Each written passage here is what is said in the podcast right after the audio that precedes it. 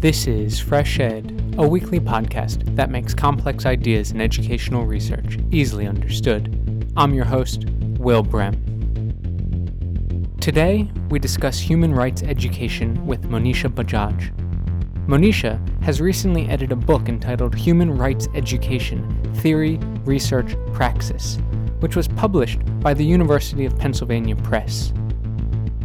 In our conversation today, we discuss the origins of human rights education, its diverse range of practices, and the ways it has changed over time the, the strong support for the kind of universalism was from nations of the global south, the few that were involved at that time who had already become free. And a lot of the colonial powers didn't want um, the universal language to be in there because that would mean that then the, the colonies that were under their rule would have to be entitled to these rights that they weren't at that time giving them. We also discuss the challenges to human rights education today. And right now, I think um, this move towards authoritarianism and this very kind of rise of nationalism is related to a very sophisticated um, explanation that these kind of charismatic uh, leaders who tend towards authoritarian, authoritarianism are able to give, which is that your economic um, woes and your hardships are because of the other. In my opinion, it definitely makes human rights education more necessary than ever. So, if you see human rights education as a political and pedagogical project, um, we need more consciousness raising, critical thinking, critical media literacy. Um, we need it more than ever. Monisha Bajaj is a professor of international and multicultural education at the University of San Francisco. Monisha Bajaj, welcome to Fresh Ed. Thanks so much for having me, Will. So, what what is human rights education?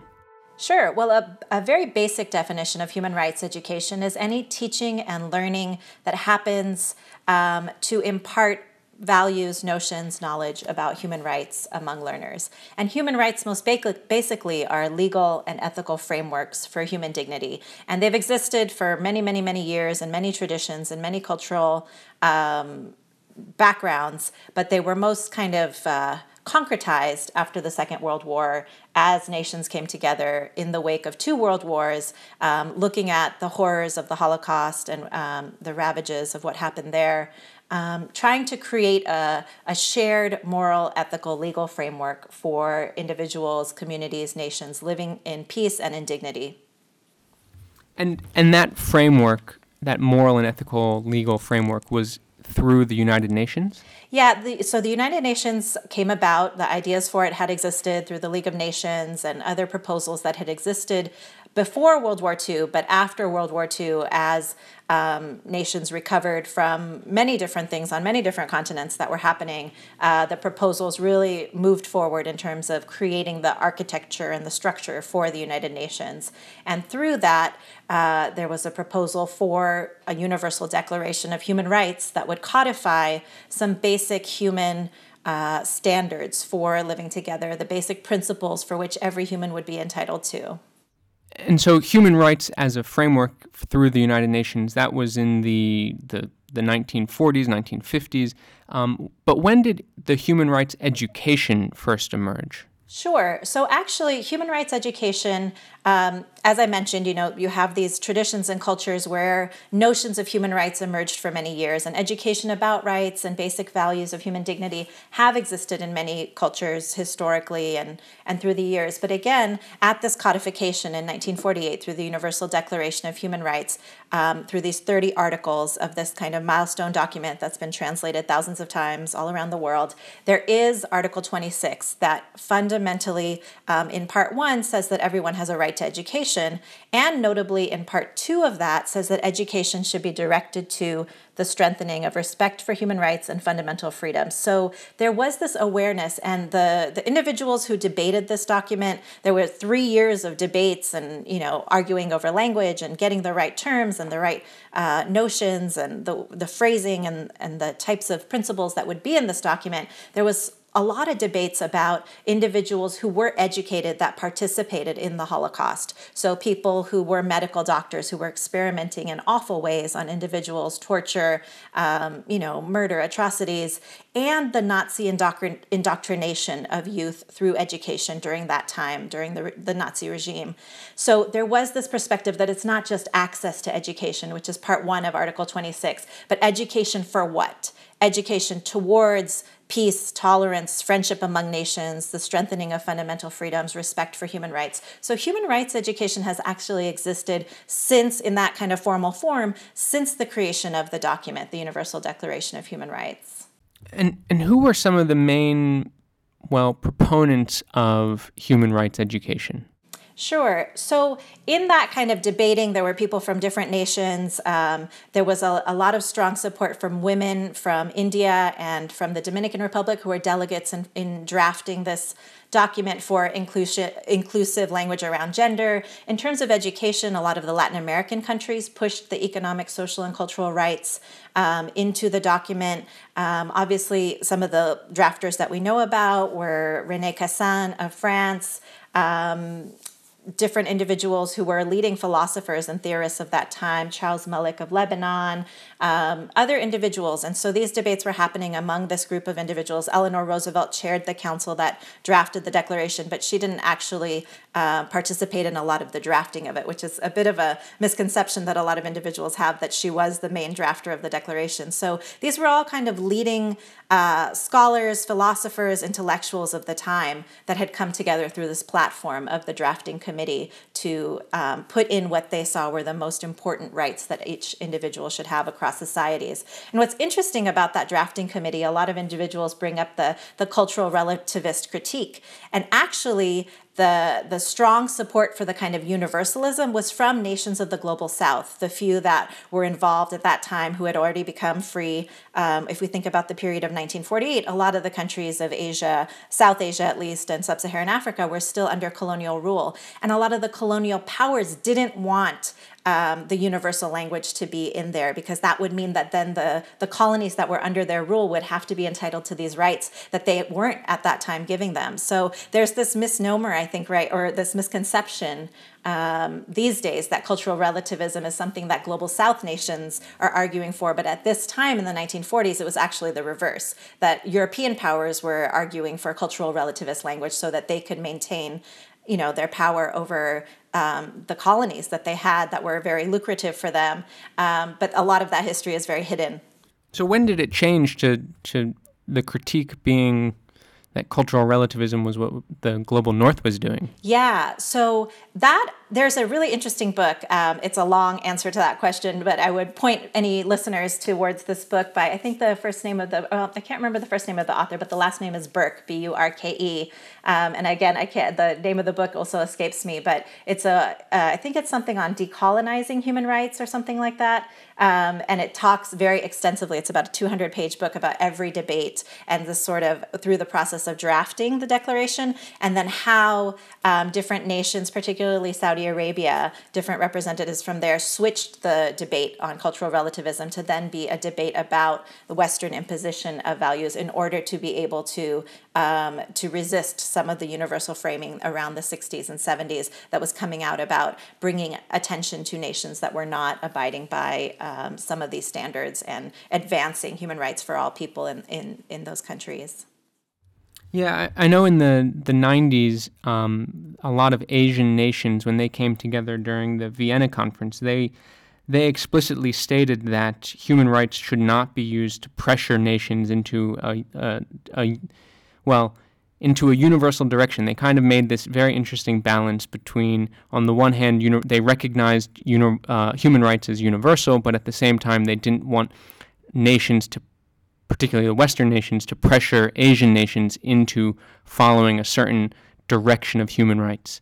Um, and it just it, it makes me realize that this difference between cultural relativism and the universal notion of human rights, I mean, is in tension, and obviously, as you're saying, is, is change changes over time depending on uh, which nations are, are advocating for, for the different sides. Yeah, I mean, I think the history of that debate is is a really productive area to to look into because it's so complex and it's so interesting to look kind of from the 1940s to the present who is on each side of that debate and how that's shifted over time, and even within nations to look at who um, argues for each of that. I know in my own work, my um, I know we're talking right now about this new book, but in my in a previous book on human rights education in India, um, I looked at kind of the different definitions of human rights education that people have, and it definitely um, was a lot of individuals who had a bit more privileged status that were arguing for cultural relativism and that these these notions can't be imposed on us. We have Asian values, or um, we we are not like those nations that want us to be like them.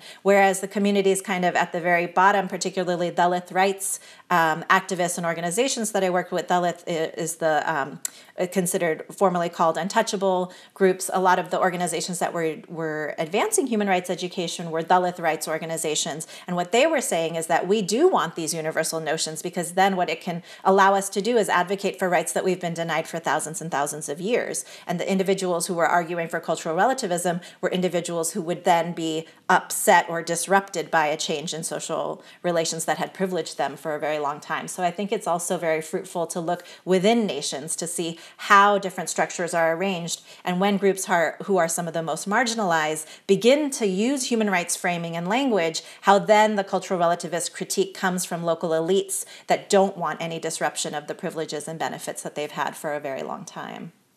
Right. So it, it can be particular interests domestically can, can latch on to some of these international ideas to push their agenda forward. Yeah and who's attending the UN meetings where they're arguing for cultural relativism, um, for example, and um, in the, the declaration that you mentioned in the Vienna conference, the individuals who represent nations are often from elites, right? So, I, you know, when there's not the parallel tracks for NGOs um, or civil society or social movements to be part of those conversations, only one side of the story often gets put forward. So it would be interesting to see when I think the the conference, um, the World Conference uh, against racism in Durban in 2001 was a very interesting conference where many NGOs, social movements, civil society groups were present alongside the government representatives, and particularly around Dalit rights um, and the human rights framing, um, as well as other issues globally. You had a very sort of uh, tense uh, conference where even uh, government actors walked out of the conference because of the the strong presence of civil society that were basically telling them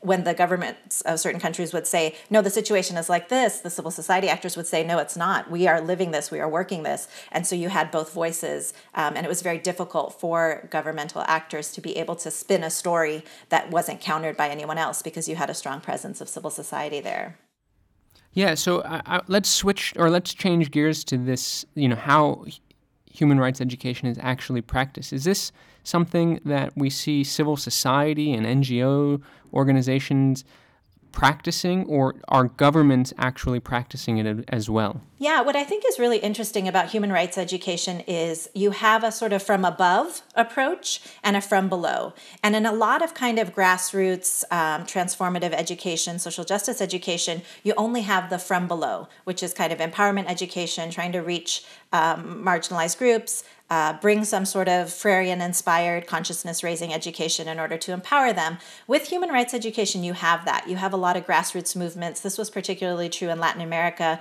during the time of authoritarian rule. A lot of organizations were working with communities to bring in human rights education to build a political base for movements to overthrow authoritarianism. You see that in many different contexts. At the same time, from the 1990s forward, you have a very strong intergovernmental legitimization of human rights discourses and human rights education, particularly through the Vienna Conference um, on Human Rights in 1993. That was the first big world conference on human rights after the fall of um, the Soviet Union, where in the declaration of that came out in the plan of action that came out of this conference, there were many paragraphs devoted to human rights education being a priority, that awareness about human rights, the, um, through that uh, declaration, there was also the creation of the UN Decade for human rights education, which was 1995 to 2004. So you have this very strong intergovernmental movement at the same time that you have this very vibrant sort of grassroots movement. And it looks different in both those places. So the way governments talk about human rights education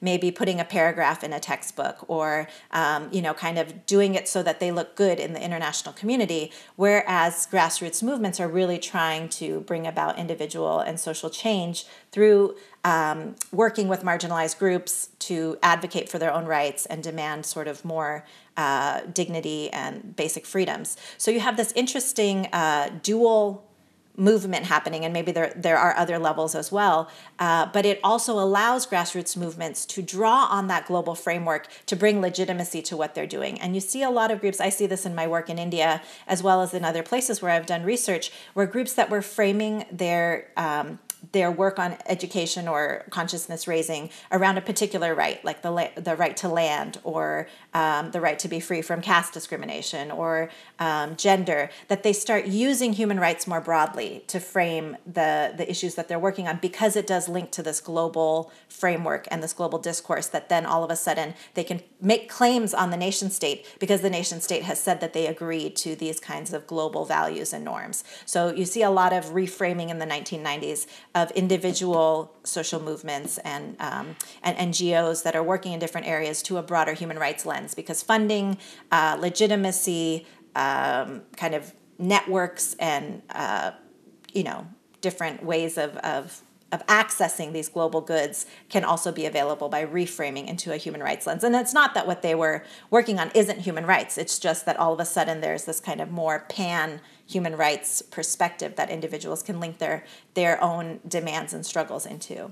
So why why are nation states, you know, at this at these intergovernmental agencies uh, and conferences, why are they adopting the language of human rights, even if it's only, like you said, a paragraph in a textbook? What what is the reason for this global convergence, in, in a sense, at that that intergovernmental level?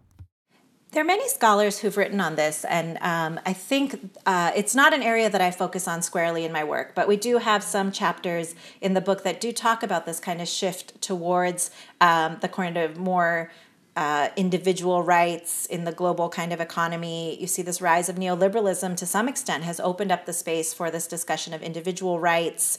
Um, I would say it, it has a lot to do with kind of how uh, the movement particularly this kind of Cold War period where it was very much the first world, the second world, the third world, different groups were focused on different rights. So the West and the global North was definitely kind of more on political and civil rights, whereas you see um, the kind of Soviet nations more focused on economic social rights, not necessarily cultural rights in that regard. But you see this kind of emergence of political and civil rights as sort of this framework that then becomes to frame a lot of the, the post Soviet period. So it is this way that um, human rights originally kind of gets in these documents and gets to this kind of international community through the political and civil rights. But as more people enter this space and start using the whole expanse, of the human rights documents and frameworks that you see more attention to economic, social, cultural rights coming in as well. Since the end of the Cold War, have, and maybe since the Vienna Conference in the early 1990s, has the practice of human rights education changed to, to today in 2017? Yeah, definitely. So I would say that so you have this document in 1948 where human rights education is clearly stated as a, a fundamental right, uh, you know, a kind of social good that's you know in this Universal Declaration, but not much action on it or very disparate. Um, different movements towards human rights education until really there is this kind of global convening uh, this focus on human rights education that comes out of the Vienna conference. And then through the decade that was like an interagency decade for human rights education across UN agencies, there was then uh, coordination and movement for individuals who were doing different things and may not even know about each other. If you think about the early 1990s, there wasn't even the internet as easily available. That really comes about in the late 90s, early 2000s. So this decade really allowed people to coordinate and say, hey, I'm doing this over here. Hey, I'm doing this over here. Hey, let's connect, let's get together. And through that coordination of um, action plans, uh, nation states then had an incentive because they were being required to submit action plans of what was happening. They had to take stock nationally and say, hey, what's going on in our nation? What can we report that will make us look good about what's going on in human rights education? So it was also a chance for um, this kind of connection horizontally across the globe at the civil society level. And I know in the case of India as well, which is where a lot of my research has taken place, government actors got interested in what civil society was doing because they could use it as a way to show the UN agencies what was happening, whether or not they were actually involved in it or not. But they could kind of take some credit for actions and you know show up at events that NGOs were putting on. Um, there was a creation of a National Human Rights Commission at that time in India, for example. So it was a chance to kind of take stock connect and also move different initiatives forward because of this kind of international um, i wouldn't say comparison but this kind of focus that then everybody wanted to to rally around and, and show what they were doing. Is human rights education fundamentally different today than it than it was in the 90s or is, is it do we see similar trends happening? Yeah so i would say it's it is different. So you see this kind of um, exponential growth in the term human rights being human rights education being used initiatives that are specifically on human rights education. So whereas before the 90s you probably had very disparate very kind of um, amnesty international was working in that space. Some individuals and organizations were. But after the 1990s you see a lot of individuals who had been doing education maybe citizenship education or gender rights education using human rights education as a frame sort of repackaging maybe expanding the focus of what they were doing to include other rights. um, and then just a monumental shift um, in uh, pedagogies, practices, publications, um, you know, textbook reforms, pedagogical reforms. So the the proliferation of initiatives and activities and NGOs um, that were working in this space after the 1990s till the present day.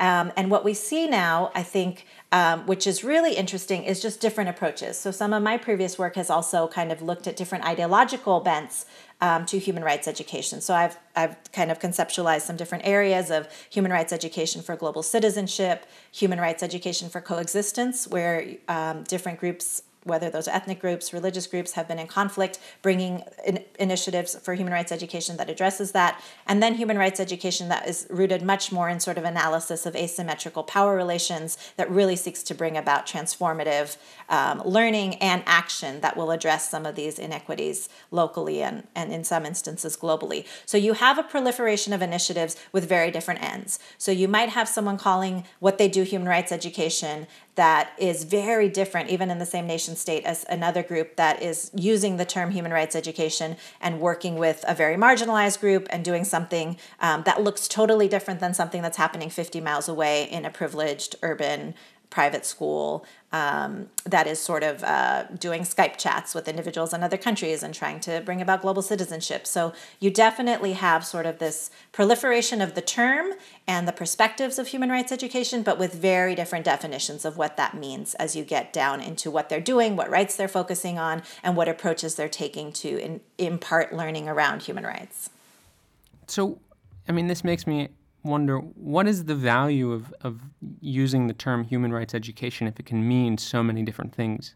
Yeah, I mean, I think the value of using it is very similar to the value of kind of any social justice efforts, right? It allows for people to congregate around this banner of human rights education um, and address different issues of basic dignity, um, social justice, critical analysis but the way that people take up that movement will always be very different. And I think that's where scholars and practitioners um, can be in dialogue. I think what's interesting about human rights education is because it's a fairly new field and it's very grounded in both practice and scholarship. There's um, one listserv that is extremely vibrant that's coordinated by the US based NGO Human Rights Education Associates that started kind of in the in the late 90s, early 2000s with uh, you know a few dozen people. Um, when I wrote my book on human rights education in India a few years ago, it was about 8,000 people on the list serve. I'm on this list serve now. I think the latest I looked up, it's 16,000 people on this list serve from 170 different countries.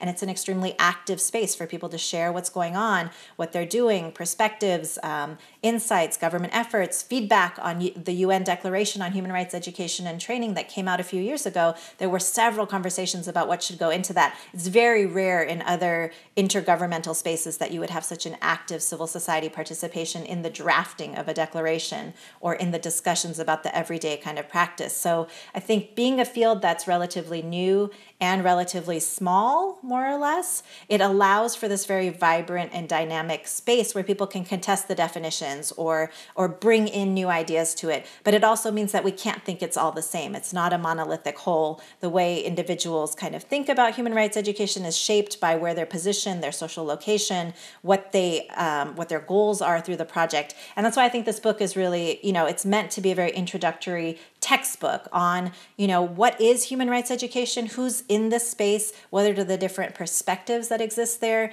and kind of teasing out some of these different conceptual and theoretical um, perspectives that infuse um, the way that we think about the field. And are, uh, is, are there any examples like um, of the outcomes of human rights education of like the the you know this is this is a great outcome of of this particular initiative or practice of human rights education yeah, so the area of sort of, I mean, I think research contributes to that, but definitely the area of evaluation is very contested because, as with any sort of educational program, it's difficult to say this is the concrete outcome of, of this. But um, there have been studies that look at kind of prejudice reduction. Um, there are three kind of large buckets that human rights education focuses on. So one is the cognitive, so greater, you know, kind of awareness, knowledge about human rights history, standards, norms. Um, maybe they're you know domestic rights that everyone has access to. The second bucket would be kind of the affective attitudinal. So how does human rights education affect the, the way that individuals interact with each other this kind of um, emotional or attitudinal behavioral area where are you are, is there actually less bullying because human rights is happening education is happening in a school? Um, is there greater um, inclusion among different social groups in a in a school or educative community? And then the third bucket is action action or oriented. And that's one of the trickiest areas to assess because um, a lot of school children don't have a lot of time for social action, but human rights education also takes place in a lot of non formal education learning spaces where they're adult learners. Um, it can happen in community based spaces, it can happen in after school spaces. So these are areas that different scholars have looked at. So, what is kind of the content? What are these sort of affective and what are the action oriented components that, that learners, whatever age they are, um, develop and, and, and incorporate into, and even educators as they learn about human rights education? what are what are they taking up and doing with this information i look at that some in my book on human rights education in india um, schooling for social change is the name of that book other scholars have also done that and we have you know chapters by about 20 different authors in this new book human rights education theory research and praxis um, that you know gives short you know chapter snippets of of what they're looking at. One of the really interesting chapters that we were excited to include in this book is by Oren Pizmony-Levy and Megan Jansen, where they look at a professional development human rights education program for individuals who work with um, work with people who work with refugees who are claiming asylum based on persecution of um, their gender or gender identity or sexual orientation. So this was a really important chapter to include because a lot of human rights frameworks, especially the Universal Declaration of Human Rights, doesn't identify sexual orientation as um, an area that you have to be free from discrimination of. And as you know, we move from the 1940s forward, more declarations and conventions and, and international frameworks have incorporated some around sexual orientation, but it is a very sort of contested area when you think about the different nation states and different laws that that criminalize um, activity um, So this was an important chapter include to include, and they present some evidence of a training program done by an organization uh, that really does show how individuals who participated in a quantitative measure ha- reduce prejudice towards individuals um, of different sexual orientations through participation in this professional development. So there are these ways of sort of evaluating. It could be that long term, you know, there are kind of reversals to old ways of thinking, but there there are different methodological approaches in the field and some attention towards addressing okay what are the outcomes and how do we assess these outcomes so that we are moving towards greater t- respect for human rights through human rights education. And i, I want to bring it the, the conversation all the way to today when where uh, marie le pen did not win the french presidency but she came in second and earned more votes than her father did um, and, and in a way, she exemplifies this, this rise of nationalism and ethnocentric thinking, um, at least in, in Europe and, and maybe in the US, where Donald Trump won the presidency, and we see this, this new anti, in a way, anti global talk and discourse uh, and, and much more nationalistic. And I wanted to, in your sense, do you think that this sort of discourse that we see uh, in Europe and in America uh, is going to affect human rights education? So I see it as not only Europe and America. I mean, if we look at the Philippines, what's going on with the leader there, India, um, you know, there's been a tremendous uh, cracking down on dissent, uh, revoking of uh, human rights organizations sort of national permission to operate by um, the prime minister there right now. I think it's a global trend. So I, I just want to say that it's not just the United States and Europe um, even though that's what we get most of the news about, it is really a global trend towards um, this kind of authoritarianism. In my opinion, it definitely makes human rights education more necessary than ever. So, if you see human rights education as a political and pedagogical project, um, we need more consciousness raising, critical thinking, critical media literacy. Um, we need it more than ever. And what I, the way I kind of give a quick definition of human rights education sometimes is that space where cosmopolitanism meets Paulo Freire's ideas. So I think there's this beautiful merging of this cosmopolitan thinking that is that we are kind of global citizens, that we do have these shared moral, legal, and ethical frameworks, which we see in human rights,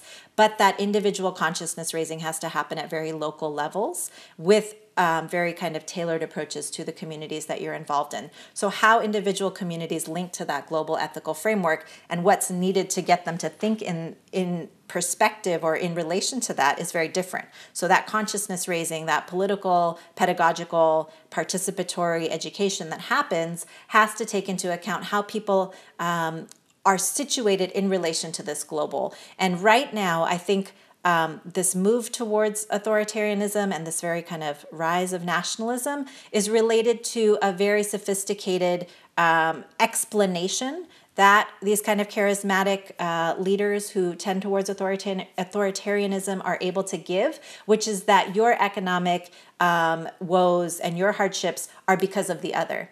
So, particularly with Brexit, there was a very, you know, strong propaganda, uh, uh, media, you know, whatever effort towards blaming immigrants for the economic hardships when in reality if you take a structural lens on what's happening is that manufacturing um, a lot of the industrial uh, jobs that individuals were in moved overseas long ago. But the way that the, the kind of right-wing um, efforts were able to pin that answer of what was, you know, when people were asking, why is my life so hard, they were able to pin that answer on individuals who looked different and this kind of rise of, of multiculturalism through the European Union and, and migration that had been facilitated to that, when that actually structurally was not the reason why people's lives were harder. It was the collapsing global economy and the rise of neoliberalism and, you know, factories moving to where wage labor is the cheapest in places like Bangladesh or Cambodia or Haiti. Um, so there's this very sophisticated, I would say, political education by the right to give answers to these kinds of questions that we human rights educators really have to counter with, with correct and clear um, analysis that includes critical thinking, critical media literacy, historicizing the situations that individuals find themselves in. Um, but I think some of the, the the ways that human rights education operates is so grassroots. It's very difficult to counter such sophisticated and well funded campaigns on the other side. Well, Monisha Bajaj, thank you so much for joining Fresh Ed. It was really great to talk today. Thank you so much for having me. Monisha Bajaj is a professor of international and multicultural education at the University of San Francisco. Please note that opinions expressed on Fresh Ed are solely those of the host or the guest interviewed. If you've liked what you've heard today, please rate us on iTunes. It really does help. Fresh Ed is made possible through listener donations. Please consider becoming a member of Fresh Ed by visiting freshedpodcast.com slash support. Fresh Ed's producers are Sherry Yang, Yuval Devere, and Hong Zung.